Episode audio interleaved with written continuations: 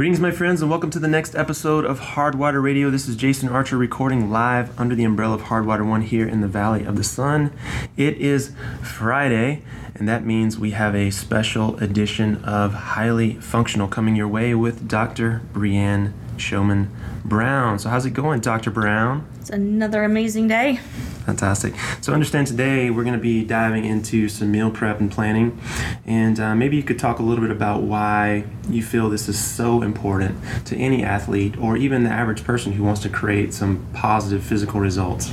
Meal prep, meal planning, I think it's important for a couple different reasons. One, it just makes our lives easier. It gives us a little bit more discipline in our lives, helps keep us a little bit more organized, but also it just helps keep us on track throughout the week. If you spend time meal prepping, you go throughout your week pretty much already knowing what you're going to eat. You don't have to think about it, so it takes mental power or mental fatigue off of you a little bit. Uh, it also just lets you go quicker in your evenings and in your mornings as far as you can just grab what you need and get out the door. You can come home, grab what you need to make your meal, and you're done. So, this idea meets with great, vast amounts of resistance from lots of people because A, it's like I don't want to cook, or B, I don't want to have to cook that much, or I don't want to have to donate an entire day to this. You know, um, you know, I don't want to carry my food with me. Like, there's all these different things that people claim that they don't want, while at the same time claiming that they want the result all these things will give them. So, what are some of the things that you personally do to make meal prep much easier, much simpler, to sort of, like you said, offload the mental energy that people waste? And what does it look like for you? So, for me, one super important thing is I use my crock pot several times a week. Uh, usually on Sundays, I will put something in there all day. I'll take that out before I go to bed, clean it. I'll put something in there overnight. Automatically, that gives me several different things to work with or a couple different things to work with for the week. And then I may also on Sunday evenings throw something on the grill as well. So I have a good variety of different uh, proteins that I can work with for the week and just throw those in different meals uh, as I go or eat as snacks as I go. So you're basically like slow cooking meats or grilling meats and then storing that, refrigerating that for the week, kind of using it as like leftover, leftover kind of a thing? Correct. And then along with that, uh, typically before I go grocery shopping, I plan out my meals for the week and what I want to do. And so I'll spend time cutting up all my vegetables on Sunday. So just take like an hour or two, cut up all the vegetables I'm going to need for the week, whether it be for snacks, whether it be for meals. That way, when I need it, I can just grab it and use it. And so, when you're um, producing all this food, right? You're you're cooking the meats, you're chopping the vegetables. Is there an easy way for you to recommend that people could actually keep track of, or um, you know, sort of portion this stuff out so that they don't have to worry about it every single day of the week?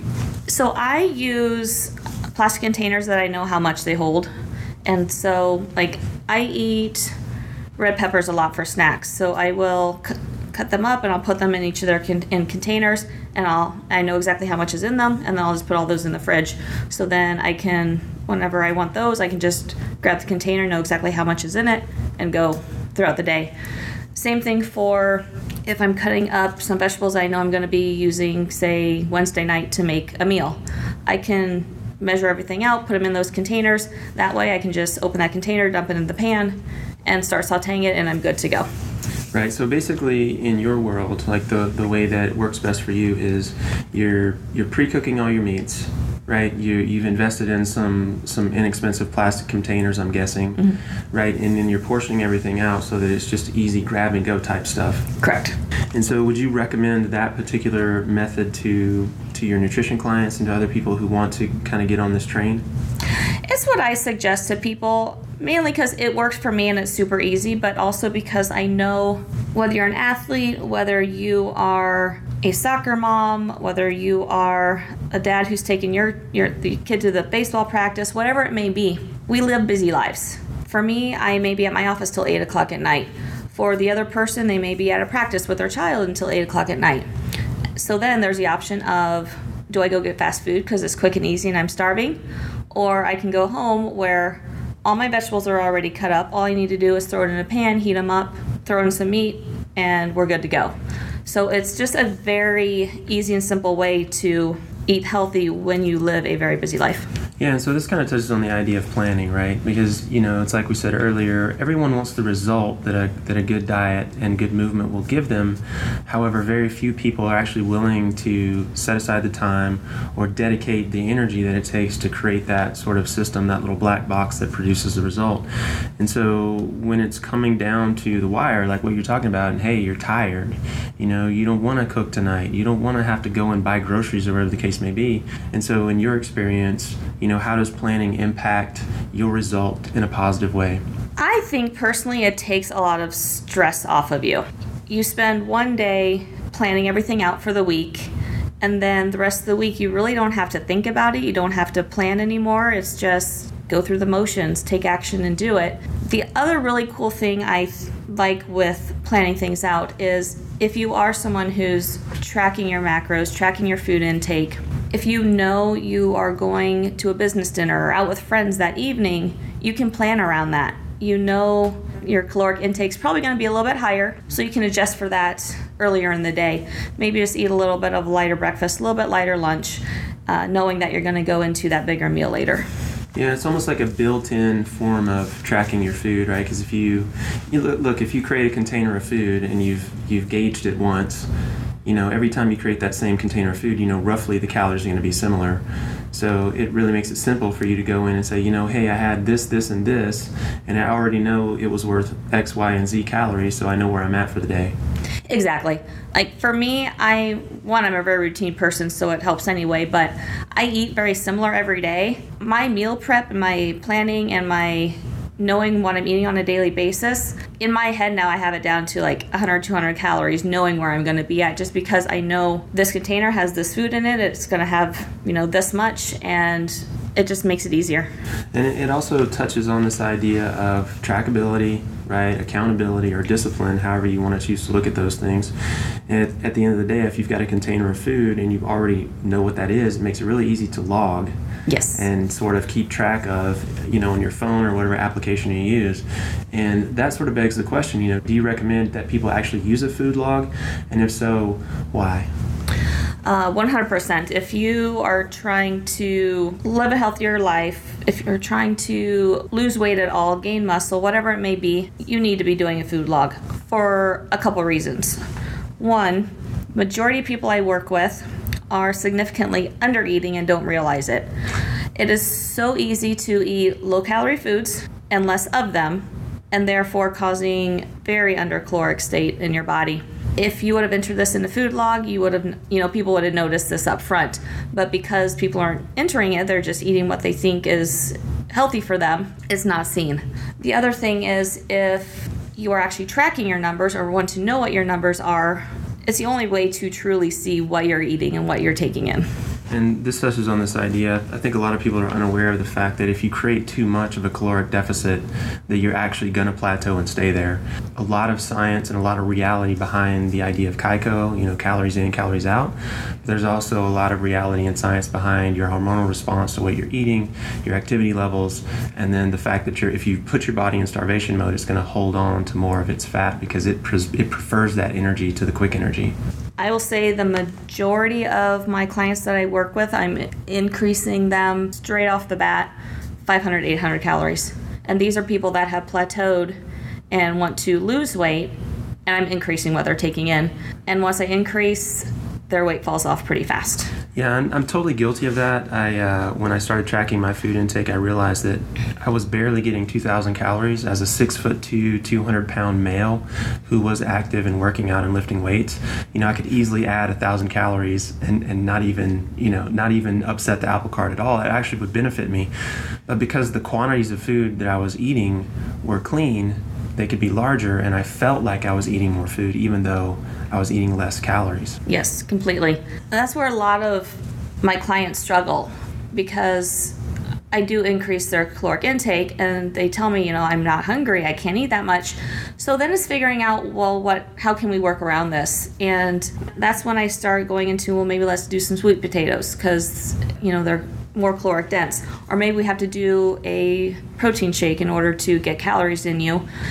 The other really good thing of and why I do such a higher fat ratio with a lot of people is because it's higher caloric density and it's less volume. like you can get a lot of calories in just one or two tablespoons of oil. So add a couple tablespoons of oil to the vegetables mm-hmm. you're cooking, and it's so easy to get some of those calories added. Yeah, hundred percent. Like, I mean, for me to bridge the gap, I really have to, I really have to up the fats because, I mean, I'm not going to eat some of the, you know, hyper palatable foods, you know, like breads and crackers and all of that sort of stuff. That sugary type stuff, I know it's going to create inflammation in my body, so I want to avoid that.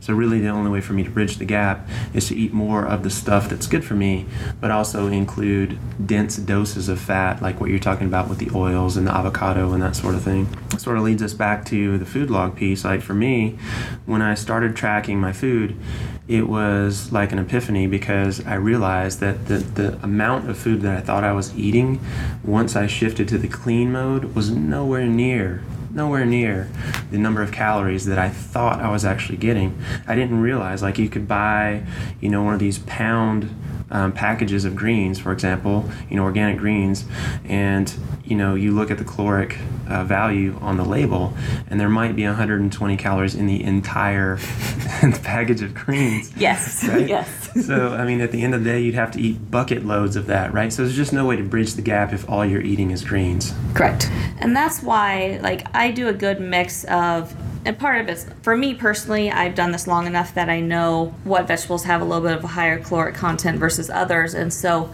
it's really easy for me um, on my days that i do double workouts and i know i need to take more calories in i'll eat more of those vegetables that have a little bit of higher carbohydrate concentration in them because i know i need those a little bit more calories versus you know sunday when i have my rest day and i don't need quite as much i'll eat a little bit of the lesser caloric dense vegetables. So once you get an understanding of what vegetables what fruits have what in them as far as that caloric denseness you can really adjust day to day. So let's take it the other way though, and let's look at people who maybe are eating, you know, just a ton of crap, right? Just a, just boatloads of shitty food, and of course, shitty food is loaded with calories, and you can really consume a lot of it and not feel like you've eaten a lot of it, which is mm-hmm. sort of the opposite. Yes. So when you have people come to you and maybe they're not eating as clean as they think they are or eating more than they think they are, you know, how does that food log sort of convict them and open their eyes to what's actually happening with their bodies, not only macro wise, but calorically? A lot of times, what I like to do with them, because they're in these habits of eating these foods that aren't as good for them for so long, that initially I'm not even going to worry as much about that food log and having them focus so much on that as I am what can we do to do simple habit changes. Rather than saying, let's take this out because I don't like working towards that negative as much, it's like, can we add in a piece of fruit here? Naturally, if shouldn't say naturally, but for the most part, if you're adding something in, that person's going to just remove something that they would normally have. Right. So I do a lot more as far as let's add this healthy thing in, and over time, this bad thing just kind of starts falling away. Yeah, and, psychologically, that makes a lot more sense, right? Yeah. Because the minute you tell your brain, hey, you cannot have this, it's the first thing you want. Exactly. And and the other thing with it too is most people are also not drinking enough either. So a lot of times I'll just have them start just adding a little bit more water to their daily habit as well, which will naturally, you know, get them consuming a little bit less, especially on those people that are eating a lot of that crap. Right, and then the food log comes into play heavily when you really want to understand why you're gaining or why you're approaching your targets or why you aren't. Yes. I think people forget Pearson's law uh, many times in that basically it says that, you know, that which is tracked improves and that which is tracked and reported back improves exponentially.